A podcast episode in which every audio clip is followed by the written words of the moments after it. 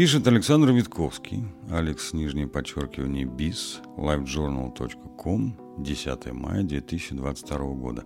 Клетчатка, клетчатке, рознь. Клетчаткой или пищевыми волокнами называют стенки растительных клеток, которые состоят из сложных полимеров – целлюлозы, лигнина и прочих. О пользе клетчатки говорят очень давно. Наши пищеварительные ферменты ее не переваривают, но зато ее очень любят кишечные бактерии. А влияние микрофлоры на нашу физиологию чрезвычайно велико – если микрофлора себя хорошо чувствует, то и мы себя хорошо чувствуем тоже. Считается, что еда с большим количеством пищевых волокон снижает вероятность сердечно-сосудистых болезней, диабета и так далее. Собственно, поэтому в рекомендациях относительно здорового питания всегда делают упор на растительную пищу. Но растительная пища очень разная. Это и гречка, и пшеница, и какой-нибудь киноа, и морковь, и капуста. Можно продолжать до бесконечности. Не говоря уже о том, что плотность и толщина клеточных стенок у разных растений может быть разной. Их клетчатка может отличаться по составу.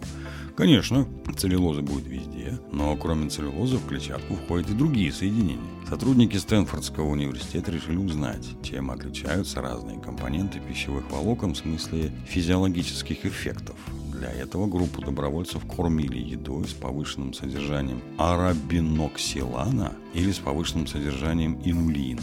Арабиноксилана много в клетчатке цельнозерновых продуктов – инулина в репчатом луке топинамбуре и цикории. Все участники эксперимента должны были поесть и того, и другого.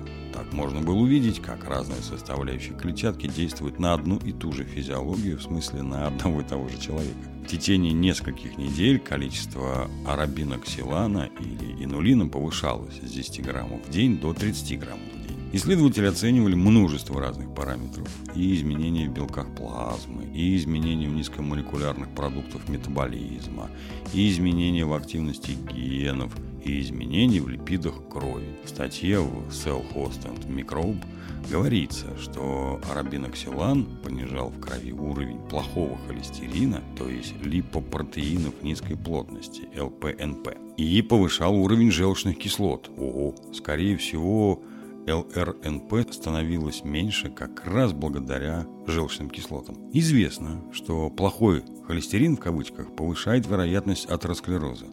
Однако не у всех участников эксперимента он снижался в одинаковой степени, и у кого-то уровень ЛПНП остался почти таким же, каким и был, несмотря на усиленное поглощение арабиноксилана. Инулин же снижал уровень воспалительных молекул и стимулировал рост бифидобактерий в кишечнике. Воспалительные молекулы далеко не всегда появляются в ответ на инфекцию. Часто они указывают на фоновое воспаление, которое возникает из-за нарушений в работе иммунитета. Пусть не очень сильное, фоновое воспаление все же вредит органам и тканям, оно повышает риск атеросклероза и разных других хронических болезней. Вероятно, инулин как-то снижает его интенсивность, что до бифидобактерий, то они активно превращают клетчатку в короткоцепочечные жирные кислоты, которые благотворно влияют на метаболизм глюкозы. Однако большое количество инулина оказывалось уже не таким полезным. Уровень воспалительных молекул начинал расти, и в крови появлялись признаки того, что печень чувствует себя не очень хорошо. С другой стороны, эти минусы от избытка нулина проявлялись у разных людей, опять же, по-разному. В исследовании участвовало всего 18 человек, и, конечно, полученные результаты надо будет проверять на большем числе добровольцев, хотя бы для того, чтобы понять, от чего зависит разная реакция на одну и ту же клетчатку у разных людей. Тем не менее, уже сейчас можно сказать, что подобные эксперименты следует провести и для других веществ, которые входят в состав пищевых волокон. Зная, как именно действуют те или иные соединения, можно подобрать более эффективные диеты с учетом физиологических особенностей конкретного человека. Кроме того, эти соединения в чистом виде могут стать основой для новых лекарств и пищевых добавок. Приятного вам аппетита и будьте здоровы!